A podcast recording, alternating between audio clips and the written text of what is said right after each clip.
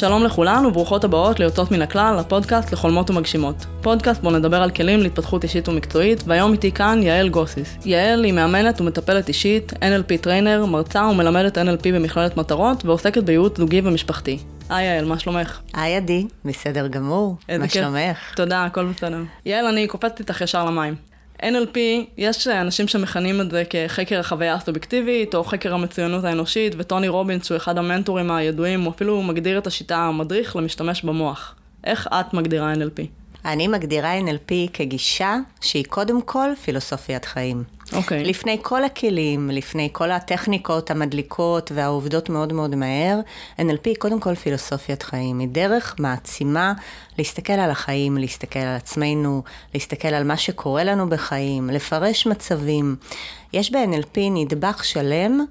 שהוא ממש הנחות יסוד, אמונות מעצימות, שאם בן אדם מאמץ אותן, זה פשוט מגביר את האפקטיביות שלו בחיים, ואת האושר שלו בחיים. ולכן אני תמיד מתייחסת ל-NLP קודם כל כפילוסופיית חיים. מעניין. וזה הרווח הכי גדול של אדם שנחשף ל-NLP ולומד NLP. ואני חייבת להגיד שאני בתחילת דרכי השתמשתי ב-NLP לעצמי, וזה שינה לי משמעותית את מערכות היחסים בחיים שלי, גם עם עצמי וגם עם האנשים הקרובים אליי. ולכן אני תמיד שמה דגש קודם כל על זה. ומי שרוצה מתעסק בזה גם כשיטת uh, טיפול ואימון. מעניין, אז זה בעצם הרבה יותר גדול ממה שחשבתי. זה הרבה יותר גדול, ואני חושבת שהדגש המשמעותי הוא ממש על זה. אוקיי. זה פשוט כלים, זה, זה להחליף משקפיים. מדהים. זה ממש להחליף משקפיים, להסתכל על החיים אחרת. כן, אנחנו בטח נגיע למשקפיים בהמשך. אה, כן, לסוג אחד של משקפיים כן, נגיע בהמשך. כן. אז, אז בואי ממש בזריזות רק תסבירי מה זה NLP מתוך uh, שלושת האותיות, ו... ואחר כך נמשיך הלאה. אוקיי, אז קודם כל צריך להגיד כמה מילים על איך ה-NLP התפתח. אוקיי, NLP מעולה. התחיל בשנות ה-70 של המאה הקודמת, ובעצם להבדיל משיטות או תיאוריות אחרות, NLP התפתח מתוך הסתכלות בשטח, אוקיי? כי הרבה פעמים כאשת מדע את יודעת כן. שאנחנו בדרך כלל משערים איזושהי השערה, נכון, ואז אנחנו הולכים להוכיח לבדוק. אותה. נכון. אז NLP התפתח הפוך. המפתחים של ה-NLP שאלו את עצמם שאלה, איך נוצרת מצוינות והשפעה? שאלה חשובה. שאלה חשובה מאוד, כי מן הסתם בכל תחומי החיים אנחנו רוצים להיות נכון, מצוינים, נכון, נכון. וגם רוצים ליצור השפעה. כי זה בעצם להוביל את החיים נכון. שלנו קדימה. ואז הם הלכו לשטח, הם הלכו לאנשים משפיעים, לאנשים יוצאי דופן ברמת המצוינות שלהם, וחקרו איך הם עשו את זה. אוקיי. הם אוקיי. פשוט עשו מהם modeling. ולכן התורה הזאת בעצם התפתחה מהשטח, התפתחה מתצפיות, מראיונות, מראיונות עומק, אוקיי? אוקיי? אז זאת גישה שהיא קצת ייחודית והיא גישה קצת אחרת. וגישת ה-NLP בעצם, אכן בשם שלה יש את שלושת האותיות, N, L ו-P. כאשר N מתייחסת למוח. N זה נוירו. נוירו, אוקיי. והכוונה היא למערכת העצבים ולמוח. והאות הזאת מדברת על כל אותם התהליכים שבהם המוח שלנו קולט מידע באמצעות החושים, מעבד את המידע הזה, מאחסן אותו, מסנן אותו וגם שולף אותו ברגע האמת. זה די מדהים שאת אומרת שגישה שפותחה בשנות ה-70 של המאה הקודמת עדיין רלוונטית היום, כשהיום יודעים על המוח כל כך הרבה יותר ממה שידעו אז. נכון, כי אז למדו על המוח באמת ד... מהשטח, דרך ההתנסות, דרך לחקור איך אנשים עושים את התהליכים שהם עושים, איך הם חושבים, איך הם מדמיינים, והיום באמת בזכות ההתפתחות של מדעי המוח, יש לנו גם... להוכיח. סימוכין ותימוכין, כן. איך הדבר הזה קורה, ואנחנו גם יודעים איזה אזורי מוח פועלים ואיזה כן. אזורי מוח אה, פחות פועלים. אכן כך. אז האין בעצם מתייחס לכל תהליכי החשיבה שלנו. Mm-hmm.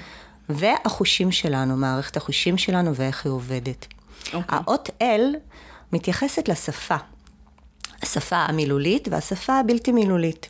שבעצם שני סוגי השפה באים לבטא חוויה, לתאר חוויה, אבל הן גם יוצרות חוויה. לגמרי. וגם על זה אנחנו נדבר uh, בהמשך. משהו ממש ככה שעולה לי לראש, זה הסדרה בנטפליקס עם uh, ארנולד שוורצינגר, אני לא יודעת אם יצא לך לראות, אני מתכוונת לדוקו. יש גם סדרה, סדרת פעולה, אבל יש את הדוקו עליו, שבה הוא ממש מסביר שהמילים שהוא משתמש בהן, יש להן משמעות, זה בדיוק מתכתב עם מה שאת אומרת עכשיו. לגמרי, למילים יש משמעות, ולשפת הגוף שלנו יש משמעות. ויש בגוף שלנו כוחות ועוצמות uh, גלומות מדהימות שאנחנו בכלל לא מודעים להן. נכון. אז uh, יש היום, דרך אגב, גם מחקרים שמראים שמילה שנאמרת גורמת לייצור של הורמונים ונוירוטרנסמיטורים אחרים. מדהים, את זה לא אה, הכרתי. כן, יש ממש מחקרים שמראים את זה, שאם אני אגיד אה, מאתגר או קשה, מהלך כימי אחר לגמרי מתרחש וואו. במוח. זאת אומרת, למילים אכן יש כוח והשפעה עצומה על המוח שלנו ועל החוויה שלנו מן הסתם. את מכירה את ניסוי האורז? למה את מתכוונת? יש ניסוי שניסיתי בעצמי, וכשראיתי אותו ביוטיוב זה היה נראה לי כמו מדע בדיוני. את לוקחת, אה, את אה, מבשלת אורז, אורז במים? את כן. מבשלת אורז ומפרידה אותו לשתי צנצנות, וצנצנת אחת את אה, כל יום אומרת לה דברים טובים. אה, אני מאמינה בך, את אה, תצליחי להשיג את כל מה שאת רוצה, והצנצנת השנייה את אה, אומרת לה הפוך. ואחרי חמישה ימים בצנצנת ש... שדיברנו עליה לחיוב, אני אומרת דיברנו כי עשיתי את זה עם הילדים שלי וזה היה, היה מאוד uh, משפחתי ו- וכיפי. Uh, הצנצנת החיובית כביכול נשארה לבנה, כלומר לא הייתי אוכלת את זה, אבל uh, מבחינת מראית עין זה נראה טוב, והצנצנת השנייה הייתה מלאה בפטריות. אני כמדענית, את יודעת, זה היה קצת קשה, אבל זה קרה מול העיניים שלי, אז לא היה אפשר להתכחש לזה. אפשר היה להתווכח כן. עם זה. גיסתי, שהיא גם מדענית, היא אמרה לי, את עשית ניסוי עם חזרה אחת, זה לא רלוונטי בכלל. לא הוכחת את זה סטטיסטית. בדיוק, אבל היוטיוב מלא בסרטונים כאלה, וזה כן. בדיוק אה, הכוח של המילה. אז יש אה, חוקר יפני, ימומוטו, אני- לא, לא בטוחה, לא, אני לא זוכרת את השם שלו, שעשה ניסויים כאלה עם המים, ובעצם הראה נכון. את אותו דבר. נכון. וללא ספק, אה, יש הוכחות... אה, נוספות גם לכל העניין של אוטוסוגסטיה, אוקיי? כי בסופו של דבר אנחנו מדברים עם עצמנו. יש לנו, לנו המון דיבור פנימי שאנחנו בכלל לא מודעים לו. נכון, כי הרבה פעמים גם בעצם אנחנו מדברות את מה שלמדנו. נכון. מהבית, או- עכשיו, אה, הרבה פעמים הדיבור הפנימי שלנו הוא מאוד מאוד שלילי. וכשאנחנו בדיבור פנימי שלילי, אנחנו בעצם אומרים לעצמנו, את לא בסדר, את לא תצליחי, את לא מספיק. אין לך יכולת, את לא מספיק, את לא מספיק טובה, זה לא ילך לך. והרבה פעמים המחשבות האלה חוזרות לנו בלופים, כן. וברגע שהן חוזרות בלופים, אנחנו בסוף אה, חיות אותן. חיות את זה, כן? זה ממש אה, נבואה שמגשימה את עצמה, לגמרי. וזה משפיע לנו על המוח. אז לשפה יש המון המון כוח. וב-NLP יש לנו ממש מודלים של שפה. מודלים שמאפשרים מצד אחד לדייק לעצמנו מה מפריע לנו, מה הבעיה, וגם לאחרים, ומודלים אחרים שמאפשרים ליצור השפעה. להתחבר למשאבים, להתחבר לכוחות שלנו, להתחבר לעוצמות שלנו, ובכלל, באופן כללי, יש נדבך שלם של שפה ב-NLP, שמאפשר באמצעות השפה לייעל ולשנות uh, תהליכים. זה ממש מרתק מה שאת אומרת, אני לא היה לי מושג שזה עד כדי כך גדול.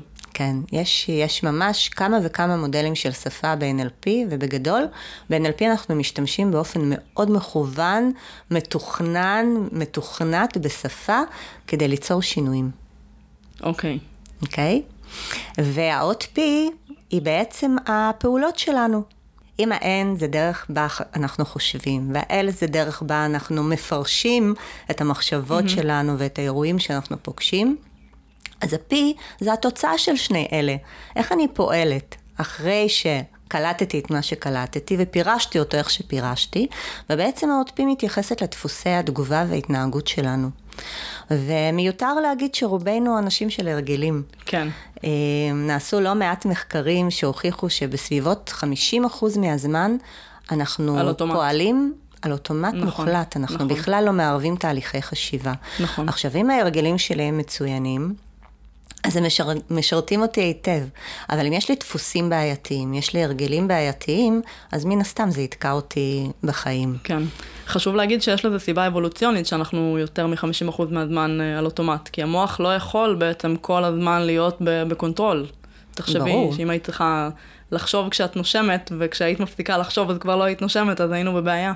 כן, אבל זה, זה מעבר ללנשום, כי הפעולות הבלתי רצוניות האלה שהמוח פשוט לקח לנו את כן. השליטה עליהם מאיתנו, זה דבר אחד. אבל יש המון המון דפוסים אחרים. למשל, בכל פעם שמישהו מסתכל עליי במבט קצת אה, עקום, אני מתעצבנת וכועסת, אוקיי? כן. עכשיו, זה דפוס שיכול להרוס לי מערכות יחסים. לגמרי. וזה הרגל. צריך לד... להגיד גם שהדיבור הפנימי שלנו, גם הוא גם. הרגל. כן. שאנחנו מפתחים אותו מתישהו בגיל צעיר, ואנחנו בכלל לא מודעים לו. אה, דפוסים נוספים, למשל כל הפוביות, זה דפוסים אוטומטיים, זה דפוסים שלא מערבים בכלל תהליכי חשיבה. כן. זה גירוי תגובה, אין שם בכלל אין אה. תיווך אה, כן. באמצע. אז מה שבעצם עושה ה-NLP, על ידי ההבנה איך המוח שלנו חווה חוויות, קולט את המידע מהסביבה ומאבד אותו, ועל ידי שימוש מכוון בשפה, איך משנים את אותם הדפוסים האוטומטיים, ואיך יוצרים דפוסים חדשים שאותם אנחנו רוצים. אז זה ככה על רגל אחת, רגל מה אחת. זה NLP. מדהים. אז אנחנו רוצות לדבר על מודל התקשורת, שזה איזשהו חלק בתוך NLP, שזה בעצם גישה שמסבירה איך המוח חווה את החוויות, ו- ואת קצת תסבירי עם, עם דוגמאות כדי להוריד את זה לקרקע. כן, כמובן. אוקיי. אני רוצה להגיד לך שמודל התקשורת הוא בעצם הבסיס של כל החוויה האנושית. ברגע שאנחנו מבינים את הדבר הזה, המון המון דברים מתחילים להסתדר לנו. והמון המון דברים פתאום הופכים מהלא מודעים למודעים, וברגע שאנחנו יכולים לשים לב למשהו, אז אנחנו גם יכולים לשנות אותו. אי אפשר לשנות משהו שאני לא מודעת לו. כן. ברגע שהדברים עוברים מהרובד הלא מודע לרובד המודע, שם יש לנו את הכוח לקחת ולשנות את הדברים. בעצם אנחנו מדברות על מצב שאם אני הייתי עם חברה במסעדה, ישבנו לאכול ואכלנו, וכשסיימנו, אז אני יצאתי משם עם הרגשה שהיה מצוין, והיא יצאה עם uh, מין באסה כזאת של uh, לא היה טעים ולא היה שירות, או, או לא יודעת. בעצם חווינו את אותה חוויה מבחינה אובייקטיבית, ישבנו באותו מקום, אבל החוויה שיצאנו איתה היא חוויה שונה לגמרי. נכון. וזה מה שקורה לנו פחות או יותר כל הזמן. יום, אה, כל היום. וכל רגע כמעט, כן. אוקיי? ולכן קוראים ל-NLP מדע החוויה הסובייקטיבית, מכיוון שזה בדיוק מה שאנחנו רוצים להבין. אנחנו רוצים להבין איך נוצרת אותה חוויה סובייקטיבית, כן. ואיך אפשר לשנות אותה. ואולי גם איך היא משפיעה אחר כך על ההמשך, כלומר אם אני יצאתי שמחה, אז אני אולי ממשיכה את היום שלי שמחה, ואם היא יצאה פחות, אז כמובן. אז, אה, אז בואי נסביר את מודל התקשורת. שמודל התקשורת הוא בעצם המודל הכי בסיסי ב-NLP, ועליו מבוסס, מבוסס כל ה-NLP. Mm-hmm. בעצם כל מה שלומדים ב-NLP אחר כך, נמצא כבר בתוך מודל התקשורת. אוקיי. אז מודל התקשורת בעצם בא להסביר לנו בדיוק את מה שאמרת, איך זה קורה ששני אנשים שונים מגיעים בדיוק לאותה סיטואציה, בדיוק לאותו מצב, ומגיבים וחווים את הסיטואציה הזאת באופן שונה לחלוטין. אז uh, מודל התקשורת בעצם מתחיל באיזשהו אירוע או טריגר, משהו שקורה לנו שם בעולם החיצוני. ואיך את יודעת שקורה משהו בעולם החיצוני שלך? אולי אני מגיבה? אבל איך את יודעת שמשהו השתנה? שמשהו קורה עכשיו, שקורה איזשהו אירוע?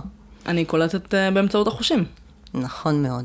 אז אכן, אנחנו קולטים את המציאות החיצונית שלנו על ידי החושים שלנו. ואנחנו חייבים להבין שמה שלא נכנס דרך החושים, מה שלא ראיתי, לא שמעתי, לא חשתי, לא, לא קיים, קיים. מבחינתי. כן. אוקיי? לא קיים במציאות שלי. כן. עכשיו, אנחנו, כולנו יש לנו את כל החושים. יש אנשים שיש להם איזשהו חוש שהוא קצת יותר אה, פגוע mm-hmm. או חלש, ככה נולדנו, זה מה שקרה לנו במהלך החיים, אבל לרוב האנשים יש להם את כל החושים, וכל החושים פועלים באופן תקין. וכביכול כולנו קולטים אמורות, את כביכול, המציאות. כן. עם אותם החושים ואמורים לקלוט את אותם הדברים. אבל מסתבר שכבר בשלב הזה יש הבדל בין בני אדם. יש אנשים שהחוש... הראייה מפותח אצלהם יותר, והם קולטים יותר מידע דרך העיניים, ופחות מידע דרך האוזניים ושאר החושים. יש אנשים שהם יותר אודיטוריים, שחוש השמיעה שלהם עובד שעות נוספות, והם דווקא פחות שמים לב למה שהם רואים ולמה שהם uh, חשים. ויש אנשים שהם קינסתטיים, אנשים שעובדים עם חוש הריח והטעם והמישוש, הם אנשים שמאוד uh, רגישים לתחושות הגופניות, הם מאוד מאוד מתעסקים ברגשות.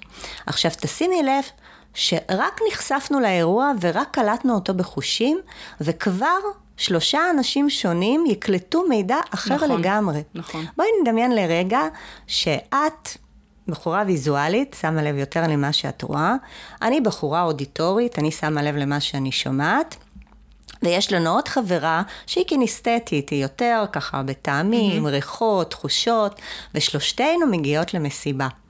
אנחנו היינו במסיבה, יצאנו משם, ואז את תגידי, יואו, את ראית את התפאורה, וראית את האיש שהייתה עם החולצה המנומרת, וראית את הדי-ג'יי, ואיך את הוא... העריכים. כן. עולה לי דוגמה על הראש, הייתי עם חברה. ואז אני אסתכל עלייך, ואני אגיד, וואלה, לא שמתי לב, mm-hmm. אבל שמעת את הסאונד? את שמעת שהיה שם רעש? את שמעת את מה שאמרה? ואת תסתכלי עליי ותגידי, וואלה, לא שמתי לב. וזאתי, שהייתה קינסתטית והייתה איתנו, תסתכל על שתינו, ובכלל לא, לא תהיה בפוקוס על מה שאמרנו, ותגיד, אני דווקא חוויתי את האווירה. והאווירה הייתה מחשמלת, והתחושות וה, היו mm-hmm. מדהימות, והרגשתי פרפרים בבטן, אוקיי? אז הנה, עוד לא קרה כלום, נכון, רק קלטנו נכון. את המציאות וכבר קלטנו אותה אחרת. לך, לי ולבחורה השלישית יהיה סיפור אחר לגמרי, לגמרי. על אותה מסיבה. כן. אוקיי? הייתי עם חברה במלון בתל אביב, ובאנו, הנחנו את הדברים ויצאנו, עשינו פיפי. היא ואז אני, ויצאתי מהשירותים, אני אומרת לה, ראית את העריכים המדהימים שיש פה ב... היא הסתכלה עליי, אמרה לי, על מה את מדברת? כאילו, ממש, זה בדיוק הדוגמה שאמרת. אז מה שחשוב להבין, שההבדלים האלה, הם לא רק הבדלים של מה קלטתי ומה לא קלטתי, כי מן הסתם, אם קלטתי מידע אחר ממך, אני גם מפרש את המציאות נכון. אחרת ממך. זה משפיע גם על התנהלות שלנו, זה משפיע גם על הדרך שבה אנחנו לומדים דברים, זה משפיע על הדרך שבה אנחנו מאבדים את המידע. למשל, אנשים ויזואליים עושים עיבוד מידע מאוד מהיר, כי המערכת הוויזואלית כן. עובדת ברצף, כן. והיא מאבדת המון מידע בו זמנית. אז אלה בעצם האנשים שהם קולטים נורא מהר, הם מפרשים את הסיטואציות מאוד מהר, הם מגיבים מאוד mm-hmm. מהר, יש להם פתרונות, הם ממש אנשים מהירים, הם מדברים מהר. לעומת זאת, מערכת אה, שמיעתית היא מערכת שמאבדת דברים ברצף, ולא בסימולטניות mm-hmm. כמו מערכת ויזואלית. ואז המערכת הזאת היא יותר איטית. ולכן אנשים אודיטוריים יהיו יותר איטיים בקליטה שלהם. הם יעדיפו להקשיב, אוקיי? הם יהיו מקשיבים טובים, גם יאהבו לדבר. לעומת זאת, אנשים קינסתטיים, המערכת הקינסתטית עוברת דרך אה, התנסות. אז האנשים הקינסתטיים, הם הרבה פעמים נתפסים כנורא איטיים, כי לוקח להם זמן, הם mm-hmm. צריכים לחוש את הדברים, צריכים להעביר את החוויה דרכם. עכשיו, אם ויזואלי פוגש קינסתטי, הוא מאבד את ממש, זה. ממש, שניהם מאבדים את זה. אוקיי? כן. קינסתטי לא מצליח לעקוב אחרי ויזואלי, פשוט מאבד את היכולת שלו כן. להקשיב. כן. וויזואלי מאבד את הסבלנות מול הקינסתטי, זאת אומרת, הפערים האלה הם, הם כבר מתנים את מערכות היחסים שלנו ומשפיעים על התקשורת בינינו. כן. אז היינו רק בשלב הראשון ממש, של מודל כן. התקשורת, כן. וכבר זה פותח עולם שלם ממש. של שוני, ממש. של הבדלים בין בני אדם. ממש. עכשיו, ברגע שהמידע נקלט במערכת החושים שלנו, הוא מתחיל לעבור עיבוד. והעיבוד הזה הוא בעצם השלב הכי חשוב שמסביר לנו איך נוצרת החוויה הסובייקטיבית. בעצם כל המידע הזה שקלטנו עובר דרך הפילטרים. פילטרים יכולים להיות מכל מיני סוגים. אחד הפילטרים זה למשל החינוך שקיבלנו בבית, אוקיי? מעניין. כי אם אצלי בבית אוכלים עם פה סגור, אז כל אז מי שלא אוכל עם פה סגור, כל מי שלא אוכל עם לא פה סגור, הוא לא בסדר, כן. אוקיי? הפילטרים שלנו הם גם אמונות, mm-hmm. אמונות שרכשנו בחיים. למשל, אחת האמונות יכולה להיות גם אמונה על עצמי, אני לא מסוגלת להתמודד uh, עם עמידה מול קהל, או אני לא טובה בבישול, mm-hmm. או אני בכלל לא מספיק טובה. כן. אוקיי? Okay. אז כשאני מגיעה לסיטואציה שבה אני צריכה להתמודד, האמונה הזאת מן הסתם מאוד מאוד תשפיע כן. על איך אני אגיב לסיטואציה הזאת. פילטר נוסף הוא ערכים. ערכים זה בעצם כל אותם הדברים שחשובים לנו בחיים. וערכים הם לא מודעים. רובנו לא מודעים נכון. למה באמת חשוב לנו בחיים, אלא אם כן נתעסק בזה בצורה רגע, כן. מכוונת. אבל זאת יד נעלמת שמנהלת אותנו. אוקיי? ערכים זה אחד ממניעי המוטיבציה והפעולה הכי חזקים.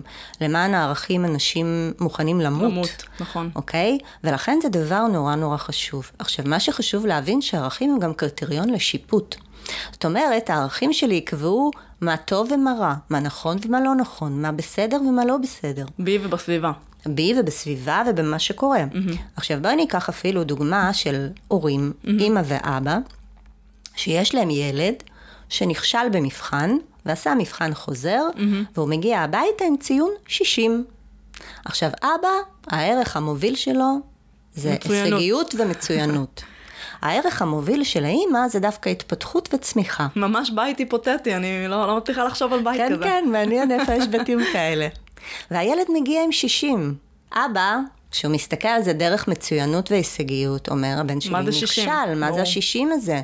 איך הגעת למצב הזה, אוקיי? והאימא, שמסתכלת על זה שבמבחן הקודם הילד נכשל, נכון. ועכשיו הוא קיבל 60, אומרת, וואלה, יש פה שיפור. יש שיפור. התפתחות וצמיחה. אז ככה הערכים שלנו משפיעים על חיינו. עכשיו, יש, כל הפילטרים האלה יש המון. אם תחשבי על זה, הפילטר יכול להיות תרבות, אוקיי? Mm-hmm. תחשבי אפילו על אה, אה, תרבות אה, במזרח, כן? נגיד במזרח, במדינות כמו קוריאה, אה, אסור לדבר עם ידיים. בן אדם שמדבר עם ידיים, mm-hmm.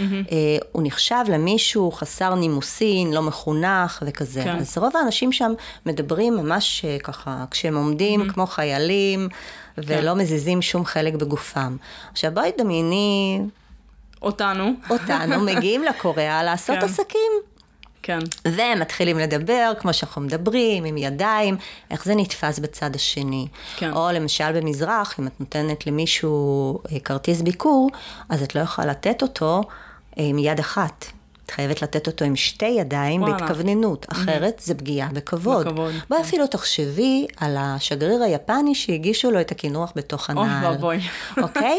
אז הנה, הנה איך התרבות בעצם משפיעה על הפרשנות שלנו של סיטואציות. כן. אז תרבות היא גם פילטר. לגמרי, אני חושבת על... אה, אני עובדת עם חברה שאנחנו עובדים הרבה מול ארה"ב, ואני לפעמים אה, יושבת בפגישות ואני אומרת, וואו, איזה מנומסים הם, כאילו, את יודעת, יש להם את ההקדמה הזאת של התודה לכולם שבאתם ותודה על הזמן, ובסוף עוד פעם סשן כזה, ומדהים איך ההבדל התרבות, כי אותנו לא לימדו, ואנחנו לא עושים את זה גם כשאנחנו מדברים עם ישראלים אחרים, אנחנו לא עושים את זה. אנחנו אז, לא עושים את זה גם בכתב, איך נכון, שאנחנו נכון, פונים. נכון, גם בכתב, נכון, ואז אני חושבת איך הם מסתכלים עליי מהצד שלהם, כלומר, אם אני מעריכה את זה, או לפעמים קצת, את יודעת, לפעמים זה קצת uh, מעיק כבר, אוקיי, תתקדמו. אבל איך הם מסתכלים עליי, כן, לגמרי. או סינים שלא אומרים לא. כן. אוקיי? לקח זמן לבעלי העסקים כן. הישראלים להבין שבסין אף אחד לא יגיד להם לא, והם כן. צריכים ללמוד את הלא הזה בדרכים אחרות. אז אכן לתרבות יש השפעה מאוד מאוד משמעותית על, ה... על איך אנחנו מפרשים אה, חוויות. Mm-hmm. עכשיו, בגדול, כל הפילטרים האלה שמניתי עכשיו, מפעילים שלושה פילטרים עיקריים, הכללות, השמטות וסילופים. אז הפילטר של השמטות הוא פילטר אה, מאוד מאוד מאוד אה, חשוב. הפילטר הזה בעצם אה, מובנה לנו במוח, כי בכל רגע נתון המוח שלנו קולט באמצעות החושים אין ספור גירויים. Mm-hmm. בגדול, בכל שנייה שאנחנו כן, מסתכלים, כן. מקשיבים, חווים, יש בערך שני מיליון ביט מידע שנקלט על ידי החושים מדהים. שלנו. אם היינו מודעים לכל המידע הזה, כן, היינו פשוט overload, משתגעים. כן. אוקיי? ולכן, רוב המידע הזה הוא פשוט מסונן, הוא מושמט. והמוח שלנו בצורה מודעת מסוגל להתעסק עם 7 פלוס מינוס 2 בלוקים של מידע. Mm-hmm. זה מה שהמודע שלנו מסוגל להחזיק. כן. כל היתר פשוט uh, נעלם. עכשיו, זה מנגנון נורא חשוב. כי אם היינו מודעים לכל זה, היינו פשוט uh, משתגעים. כן. עכשיו, איך אנחנו בעצם יודעים על מה... מה לא כן, לסנן. כן, מה להתמקד. הפוקוס שלנו. הפוקוס שלנו קובע מה יישאר. עכשיו, תשומת הלב שלנו בעצם קובעת את החוויה. ואם אני באה במקום של לחפש מה לא בסדר, אז שם תשומת הלב שלי, כן. אז מה אני אסנן? את כל הדברים שכן בסדר. כן. אוקיי? עכשיו, מאוד... אנחנו חווים את זה מאוד חזק, במיוחד במריבות. אוקיי? כשעומד מולנו אפילו בן הזוג שלנו, הילד שלנו, וברגע שהוא עושה משהו שלא מוצא חן בעינינו, אנחנו שוכחים את כל הדברים הטובים שהוא עשה, ואת כן. כל מה שהיה בסדר לפני חמש דקות, וכל מה שאנחנו רואים, כל מה שאנחנו ממוקדים בו, זה רק את הלא בסדר הקטן הזה שקרה עכשיו. ואת כל הלא וזה- בסדר עם האחרים ואולי מלפני את שנה. כל הלא בסדר כן. עם האחרים, וזה צובע לנו לגמרי את כל החוויה. כן. אז ההשמטות הם אחד הפילטרים שפועלים בזכות כל אותם הפילטרים הנוספים. אנחנו פשוט מתחילים להשמיט מידע שלא מתיישב עם הערכים שלנו, התרבות שלנו, וכן הלאה, אוקיי?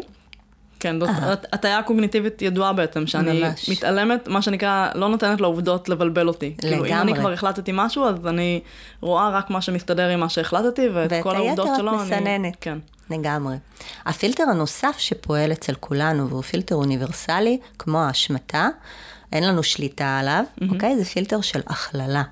עכשיו, הכללה זה מנגנון נורא נורא חשוב, כי בעצם הכללה מאפשרת לנו ללמוד מפעולה יחידה על כל הפעולות הדומות, ופשוט לפעול בצורה אוטומטית אחר כך, לא להתחיל לחשוב. תחשבי אם היינו... אם לא היה לנו את המנגנון הזה. אז בכל פעם היית צריכה ללמוד מחדש איך פותחים את. הדלת, שיש זה חם, ואיך עושים כל מיני כן. דברים. עכשיו, הכללות, יש להן המון יתרון, כי הן מקצרות לנו תהליכים, וחוסכות לנו את האנרגיה של קבלת החלטות. אבל מצד שני, כל הסטריאוטיפים, סטיגמות, נכון. הם בעצם הכללות. וברגע שיש לי את ההכללות האלה, אני מתייחסת אליהן כ- כעובדה קיימת. כן. אוקיי? זה בעצם הופך להיות אמונות. ואם אני מאמינה שאני לא ראויה, לא שווה, לא טובה, הדבר הזה משפיע על כל חיי. אוקיי? אז זה עוד פילטר אה, שקיים. והפילטר השלישי זה סילופים. סילוף זה בעצם פילטר שגורם לנו לעוות את המציאות. עכשיו, הפילטר הזה הוא אחראי על כל הסיפורים שאנחנו מספרים לעצמנו. כשהבת שלי מאחרת בחמש דקות ואני בעיני רוחי רואה חס וחלילה תאונה קטלנית, אז אני מסלפת את המציאות. או לחילופין, אם אני רואה, לא אכפת לה ממני, והיא לא סופרת אותי. לגמרי. כל הפרשנויות המוטעות mm-hmm. שלנו הם בעצם סילופים. כשאנחנו מחברים דברים שהם לא בהכרח קשורים, אנחנו בסילוף, אוקיי? למשל, אם אני עוברת בשביל והשכן בא מולי ולא אומר לי שלום, ואני אומרת לעצמי, הוא כועס חצוף. עליי, או שאיזה חצוף, אוקיי? אני חיברתי את האי אמירת שלום לזה שהוא כועס עליי או לזה שהוא חצוף, וזה לא בהכרח נכון. נכון. עכשיו, סילופים הם חשובים, כי סילוף זה בעצם היכולת שלנו לדמיין, זה היצירתיות שלנו, mm-hmm. אבל בצד הבעייתי שלה, בעצם תוקעת אותנו. אז כל הפילטרים האלה ביחד מופעלים ברק, על, על החוויה שקלטתי עם החושים, וכל אחד מהם מסנן חלק, חלק. אחר מהחוויה. כן. וברגע שהחוויה מסוננת על ידי החושים, נוצר בעצם המיצג הפנימי. שהמיצג הפנימי זה הפרשנות. זה לא מה ראיתי, מה שמעתי ומה חשתי. זה מה אני חושבת שראיתי, כן. מה אני חושבת ששמעתי ומה אני חושבת שחשתי. זה מאוד מאוד מתחבר לפרק 4 שהקלטתי עם אה, דוקטור מתי הרלב, שמדברת על מנהיגות תודעתית. זה ממש אותו דבר מכיוון טיפה אחר. כן, כן. אז uh, בעצם הפרשנות הזאת שנוצרת, היא מבחינתי המציאות. כן. היא לא המציאות האובייקטיבית, זה לא מה שקרה, זה מה שאני חושבת כן. זה די מדהים מה שאת אומרת פה, כלומר, זה הדהים אותי כשדיברתי עם מתי, וזה מדהים אותי עכשיו שוב, למרות שאני כאילו כבר יודעת את זה. ש- כן. שהאובייקטיבי והסובייקטיבי זה, זה יכול כן, להיות כן. קילומטרים אחד מהשני. כן.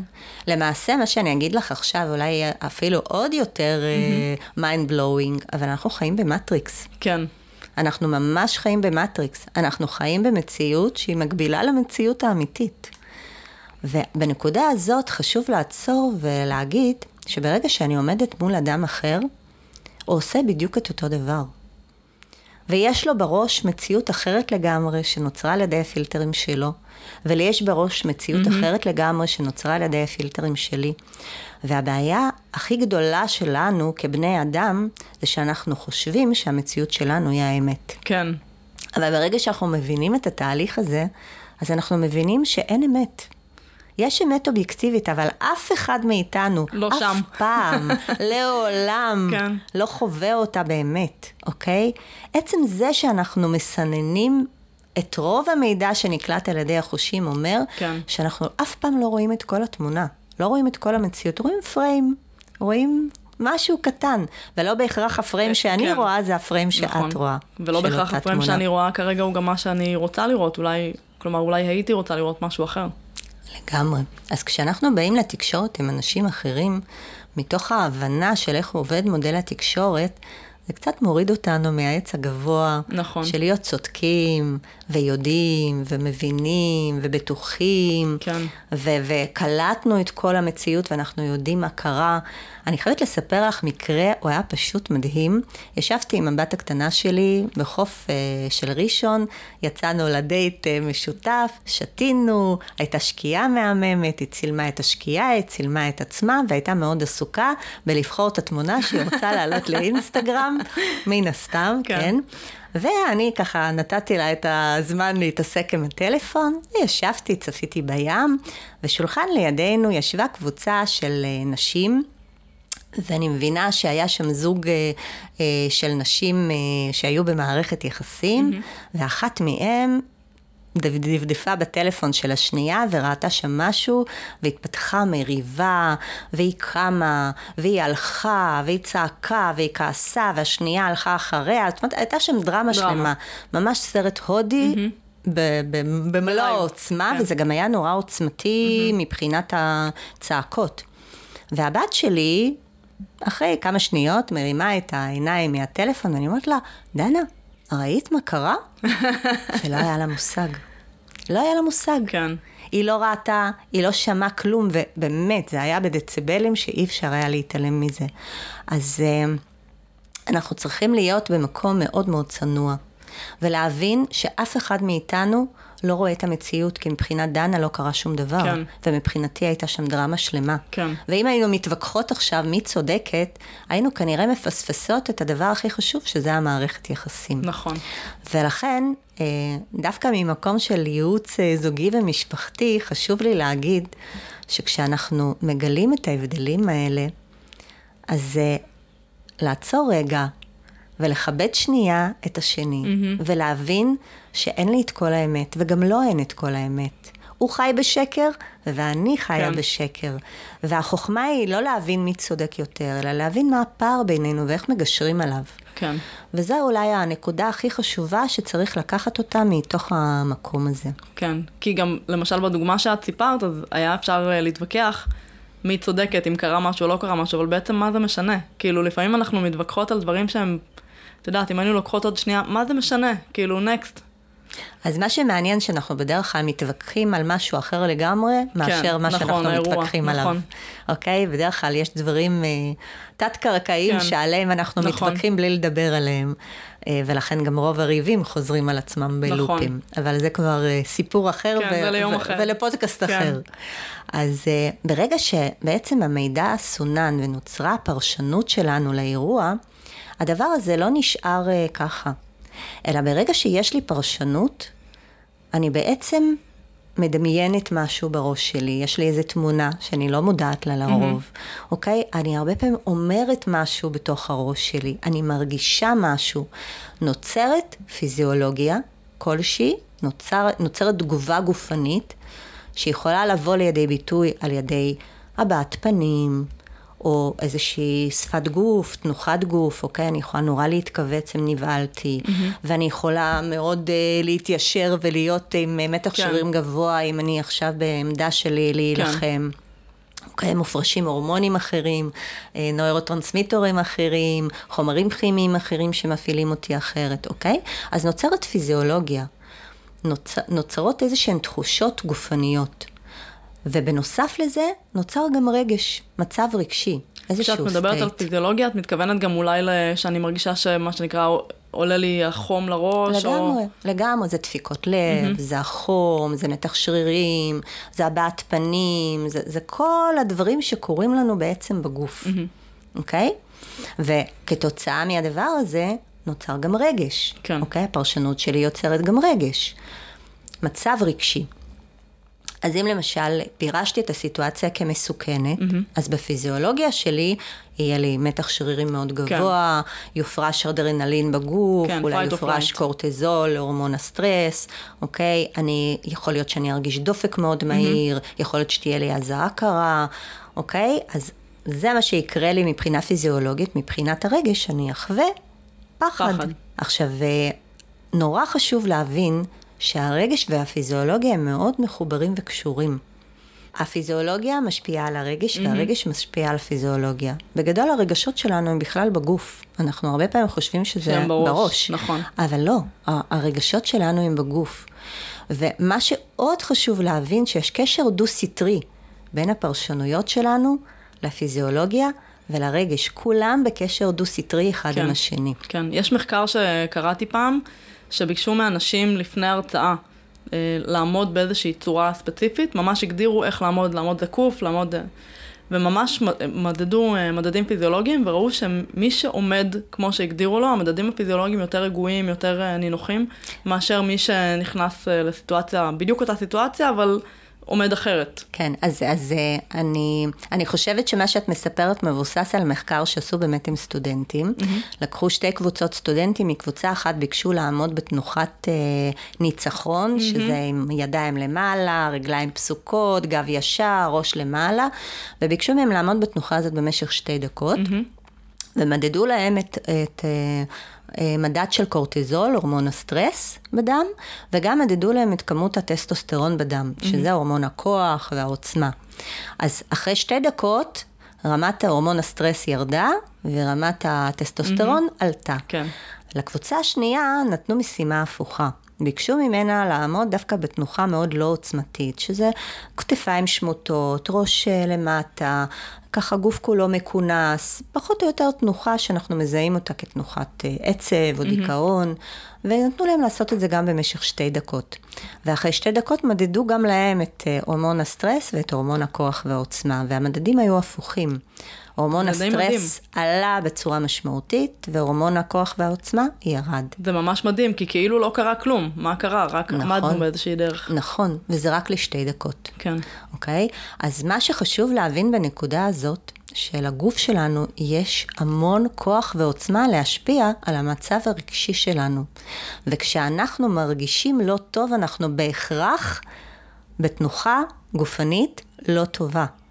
ואם אנחנו נבין את זה, אז נבין שהדרך הכי מהירה לשנות את המצב הרגשי שלנו, זה לשנות, לשנות משהו הגוף. בגוף, כן. אוקיי?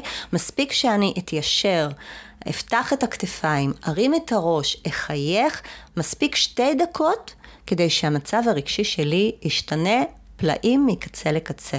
עכשיו, אני חייבת לפתוח פה סוגריים, mm-hmm. כן? כי אני ממש לא הייתי רוצה שאנשים יתחילו להתעלם מהרגשות שהם חווים. נכון. אוקיי? חשוב מאוד לשים לב לרגש, רגש הוא איתות פעולה. הוא חשוב, הוא מספר לנו משהו שקורה בסביבה החיצונית שלנו, הוא בא כדי להזהיר אותנו, כדי שנשים לב למשהו, אוקיי? אז חשוב לשים לב לרגשות ולאבד אותם, לעשות להם עיבוד עם mm-hmm. עין. אבל לפעמים יש מצבים שאני חייבת לתפקד, עכשיו, אין לי זמן לעשות את העיבוד הזה. אני צריכה עכשיו להיכנס ולהעביר שיעור uh, ב-NLP, mm-hmm. וקרה לי חמש דקות לפני כן משהו שנורא הסעיר אותי. ואני חייבת לאפס את עצמי, עכשיו, אין לי זמן לאיבוד. Mm-hmm. ובמצבים האלה שאני צריכה את התרופה המיידית הזאת, כן. אז זה מאוד יעזור לי אם אני אשנה תנוחה, אם אני אעמוד בתנוחה מעצימה במשך שתי דקות, כל מנעד ההורמונלי שלי בגוף ישתנה, והרגש שלי ישתנה, והתחושות שלי ישתנו. אני יכולה לספר מהצד שלי שאני משתמשת ב, ב, בטכניקה הזאת, למשל, בבוקר, כשצריך לצאת מהבית באיזושהי שעה כדי להגיע לבית הספר, ולפעמים, את יודעת, אה, הילדים פחות משתפים פעולה. ואם אני מרגישה שאני נכנסת uh, ככה לכעס, אז אני, אני באמת מנסה להתיישר ככה ולקחת כמה נשימות עמוקות, ו, והרבה פעמים זה באמת עובד. לגמרי. זה עובד. גם, זה עובד ככה גם עם הבעות פנים. יש אה, חוקר מאוד מפורסם שקוראים לו פול אקמן. Mm-hmm. פול אקמן הוא בעצם עומד מאחורי הסדרה Lie to me, אם ראית אותה. כן. אז uh, הוא עבד שנים רבות עם uh, FBI ו-CIA, mm-hmm. הוא אחד מהחוקרים המובילים והפורצי דרך בכל התחום של רגשות והבעות פנים. ופול אקמן יש לו ממש ניסויים אה, מוקלטים, הוא עושה אותם עם הבת שלו, אפשר לראות אותם ביוטיוב.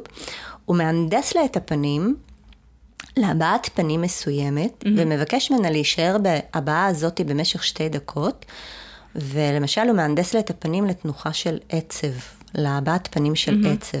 ואחרי שתי דקות היא יושבת במעבדה, לא קורה כלום, היא יושבת מול אבא שלה והיא מתחילה לבכות. וואו. אוקיי? זאת אומרת, הבעת פנים משדרת לנו רגש. כן. ואם אנחנו עומדים עם הבעת פנים מסוימת, אנחנו נרגיש את הרגש הזה. אז uh, fake it, לא until you make כן, it, fake it, until you become it, זה כן. ממש ככה. כי אם רע לי עכשיו ואני אחייך במשך שתי דקות, אני בהכרח ארגיש טוב יותר. אני שולחת איתות למוח שלי שהכל בסדר והכל טוב. הקשר כן. הזה הוא דו-סטרי. וזה עוד משהו שנורא נורא חשוב להבין. כן, זה, זה קצת נשמע כמו מדע בדיוני, אבל ברגע שמנסים את זה, אז ממש, זה ממש עובד. לא, זה לא מדע בדיוני, ככה המוח שלנו עובד. הקשר הוא לגמרי דו-סטרי. עכשיו, למה זה חשוב לנו בהקשר של מודל התקשורת? כי בואי ניקח אפילו מצב רגשי, כן? אמרנו שהפרשנות מייצרת מצב רגשי. אם פירשתי את הסיטואציה כמסוכנת, אז אני כנראה ארגיש פחד. כן. אבל יכול להיות גם מצב הפוך. בואי ניקח סיטואציה שאני מגיעה הביתה אחרי יום מתיש, מאוד קשה, משהו לא הלך לי, היה לי פאנצ'ר בגלגל, לא יודעת, אה, נשפך עליי כוס קפה, נשפכה עליי כוס קפה בבוקר, ואני מגיעה הביתה אחרי היום המסויט הזה, אני פותחת את הדלת, והבית מבולגן. כמובן. מה תהיה הפרשנות שלי? לאף אחד לא אכפת ממני. מעולה. אני כנראה אתעצבן, אני אגיב בצורה, אולי אני אכעס על בעלי mm-hmm. הבית, אולי אני אצעק, אולי mm-hmm. אני אתרוק, אני לא יודעת, כנראה שמשהו כן. לא טוב יקרה כן. שם. עכשיו בואי נדמיין שהיה לי יום נהדר, והכל הלך לי נפלא, והצלחתי, ונתנו לי מחמאות על מה שאני עושה, וקיבלתי הערכה, וקיבלתי פרחים, וקיבלתי... היה לי יום פשוט מהמם. אני מגיעה הביתה. ומדלגת מעל תיקי הבית ספר שנמצאים בכניסה. ונותנת נשיקה לילדים. בדיוק. אוקיי, אז צריך להבין שגם המצב הרגשי שלנו משפיע על הפרשנויות שלנו. נכון. לא רק הפילטרים שיש לנו, אלא גם איך אני עכשיו. הוויה, מה קורה לי עכשיו, יוצרת חוויה. כן. ואם אני מבינה את הדבר הזה, ואני יודעת שהיה לי חרא של יום, סליחה על הביטוי, mm-hmm. אוקיי? אז כשאני מגיעה הביתה, אני צריכה להבין שאני מועדת לפורענות. כן. שכנראה עכשיו, כשאני אכנס, כל דבר... מספיק שמישהו ינשום. כן, כל דבר קטן אולי יקפיץ אותי. ואם אני מבינה איך מודל התקשורת עובד, אני אקח רגע אחריות. אני אעשה סיבוב סביב הבית, אני אלך למכולת, אני אשב אה, בגינה, אני קודם כל ארגיע את עצמי, mm-hmm. גם רגשית וגם פיזיולוגית. ורק אחרי שהתייצבתי, אני אכנס הביתה. או אני אכנס הביתה ואני אגיד, אני צריכה רבע שעה, אני כבר איתכם. אני אכנס כן. לחדר ואני קודם כל ארגע. אז ההבנה הזאת היא שהמצב שה, הרגשי שלנו יכול להשפיע על הפרשנות, היא מאוד מאוד חשובה. כן. הקשר הדו-סטרי הזה הוא מאוד חשוב. עכשיו, נורא מצחיק, אבל גם הפיזיולוגיה שלנו יכולה להשפיע על פרשנות. אם, אני אפרט לך. אה, אני קודם כל ממליצה לך לקרוא את הספר של יורם יובל, שנקרא מהי אהבה. אוקיי. Okay. מהי אהבה או מה זאת אהבה. זה ספר מאוד מעניין, הוא מאגד שם המון המון מחקרים שנעשו בתחום האהבה. הוא קצת מוציא קצת רומנטיקה מאהבה, אז תחשבי אם את רוצה לקרוא את okay. אוקיי. הספר הזה, אבל הוא מתאר שם דבר מדהים. הוא מתאר שם שהרבה פעמים אנחנו מבלבלים את התחושות הגופניות שלנו ולא מפרשים אותן נכון. כן, אני מכירה את זה עם פחד והתרגשות למשל. נכון, הוא מביא שם דוגמה של אה, אה, ניסוי שעשו על גשר אה, חבלים מתנדנד, אוקיי. שככה מעורר רגשות mm-hmm. מאוד מאוד חזקים, חזקים, כן, ועל הגשר הזה העמידו בחורה צעירה. כאילו סוקרת, והיא ביקשה מהגברים שעוברים על הגשר לענות לה על מספר שאלות, mm-hmm. וגם נותנת להם טלפון במידה והם ייזכרו בעוד משהו. אוקיי. Okay. ואחר כך לקחו בדיוק את אותה בחורה והעמידו אותה סתם ברחוב, והיא עשתה בדיוק את אותו דבר, פנתה רק לגברים mm-hmm. בגילאים מסוימים, ככה בטווח גילאים מסוים. נתנה להם את הטלפון, הבחורים שעברו בגשר המתנדנד התקשרו אליה בסדרי גודל בשביל להציע לה לצאת איתם. זאת אומרת, הרבה פעמים אנחנו מפרשים לא נכון את התסמינים הגופניים, mm. ואת ההתרגשות ואת הפחד מהגשר המתנדנד, הם קישרו אליה. להתרגשות מהבחורה. כן. ולכן, נגיד יורם יובל כותב בספר, תיזהרו מכל אותן ההתאהבויות שנוצרות במצבי קיצון. קיצון, כי יכול להיות שזה בכלל לא היה התאהבות, וסתם פירשתם את זה לא מעניין. נכון. גם במצבי חרדה, דרך אגב, הרבה פעמים אנשים שחווים התקפי חרדה, משייכים לא נכון את התסמינים הגופניים. כי התסמינים הגופניים של חרדה מאוד דומים לתסמינים הגופניים של התרגשות. Mm-hmm. ולפעמים אדם שחווה התקפי חרדה, כשהוא מתרגש, הוא חושב שהוא חווה התקף חרדה, ואז מתוך החרדה מחרדה הוא כן, חווה חרדה. כן. אוקיי? אז חשוב להבין שגם הפיזיולוגיה שלנו משפיעה על הפרשנויות שלנו. עכשיו, מן הסתם, אחרי שפירשנו את המצב כפי שפירשנו, ואחרי שחווינו בגוף את מה שחווינו, ואחרי שיש לנו את המצב הרגשי שלנו, mm-hmm. אנחנו מגיבים. והתגובה היא פועל יוצא של כל, של כל מה, מה שקרה. כן. עכשיו, התגובה שלנו היא בעצם התחלה של הסבב של הבא. הבא. כי אם הגעתי הביתה וקלטתי בחושים שלי שהבית מבולגן, והרצתי בראש את כל אותם המצבים שבהם הגעתי הביתה, הביתה מבולגן, וביקשתי לסדר ואף אחד לא מקשיב לי, ופירשתי את זה כי אף אחד לא סופר אותי. ואז משהו התכווץ לי בתוך הבטן, והרגשתי כעס נוראי, mm-hmm. ויצאתי על הילדים שלי, התגובה שלהם בעצם מתחילה לופ חדש כן. במודל התקשורת. כן. אולי אפילו גם התגובה שלי מתחילה אצלי לופ חדש, כלומר, מה לגמרי. זה אומר עליי שצעקתי ככה ו... לגמרי, לגמרי. ובלופים כאלה אנחנו מסתובבים כל הזמן, כן. אנחנו כל הזמן חווים חוויות. אנחנו כל הזמן פוגשים משהו שם בעולם החיצוני. ומאוד מאוד חשוב להבין שבעצם אנחנו רוב הזמן חיים את העבר שלנו. כן. אנחנו חושבים שאנחנו חיים בהווה ושאנחנו קולטים את המציאות, אבל למעשה מחקרים מראים ש-70% מהפרשנות שלנו מבוססת על העבר שלנו. זאת אומרת, אנחנו מגיעים לסיטואציה חדשה, אבל אנחנו בפועל חווים את מה שחווינו כן. כבר בעבר. חווים את העבר. ולכן גם נורא חשוב לעשות עיבוד לעבר שלנו. כי אם בעבר שלנו יש אירועים קשים, פוגעים, כואבים, חשוב להבין שהם בעצם מייצרים אותם. לי כמעט את אותו דבר גם בהווה ובעתיד. כן. אני בעצם אשחזר את אותן החוויות, כי אני אפעל בדרך מאוד דבר. מאוד אה, דומה. ולכן חשוב מאוד לעשות עיבוד לא, לאירועי העבר. וואו, זה היה ממש פותח את הראש, מה שדיברנו אה, עכשיו. כן. וזה פותח את הראש לנו על ההתנהלות שלנו, על לקחת אחריות. על לשאול את עצמנו שאלות, את יודעת מה? לשים סימני שאלה לסיפורים שאנחנו מספרים כן. לעצמנו. כי רק אם נשים סימני שאלה, כבר יקרה שם משהו נכון, אחר. נכון. תראי, בדרך כלל אני שואלת uh, מה אפשר לעשות כבר מחר בבוקר, אבל באמת, את נתת פה רשימה של... מה אפשר דברים, לעשות של מחר? של מה אפשר לעשות, כן. אבל אני יכולה להציע עוד דבר. כן, בבקשה. אני רוצה להציע, כדי קצת ככה לחוות את מודל התקשורת, mm-hmm. להתחיל בסיטואציות שאנחנו מפרשים אותן ו- ולא נעים לנו איתן, לעשות הפרדה בין פרשנויות לעובדות. אוקיי. Okay. כי הרבה פעמים, רק עצם זה שאנחנו עושים את ההפרדה הזאת, זה מאפשר לנו להסתכל על אירועים בצורה אובייקטיבית יותר וקצת פחות מתוך העבר שלנו. תני דוגמה בבקשה. אז בואי ניקח אפילו את הדוגמה שהלכתי בשביל, פגשתי את השכן, mm-hmm. והשכן שלי חלף לידי, אני אמרתי לו שלום והוא לא אמר לי שלום. אז בסיטואציה הזאת אני אתחיל להפריד בין הפרשנויות לעובדות. Mm-hmm. העובדות היו שהלכנו בשביל, ושפגשתי שם שכן. ועובדה נוספת שהשכן לא אמר לי שלום. כן. אלה העובדות. הפרשנות שלי, שהוא כועס עליי. Mm-hmm. עכשיו, ברגע שאני מבינה מהן העובדות ומהן הפרשנויות, אני חוזרת לעובדות ואני אשאל את עצמי, איזה פרשנות נוספת יכולה להיות לעובדות האלה. Mm-hmm. זאת אומרת, הרבה פעמים אנחנו בכלל לא בודקים האם יש פרשנויות נוספות. כן. הפרשנות הראשונה שקפצה לנו בעקבות הפילטרים היא האמת.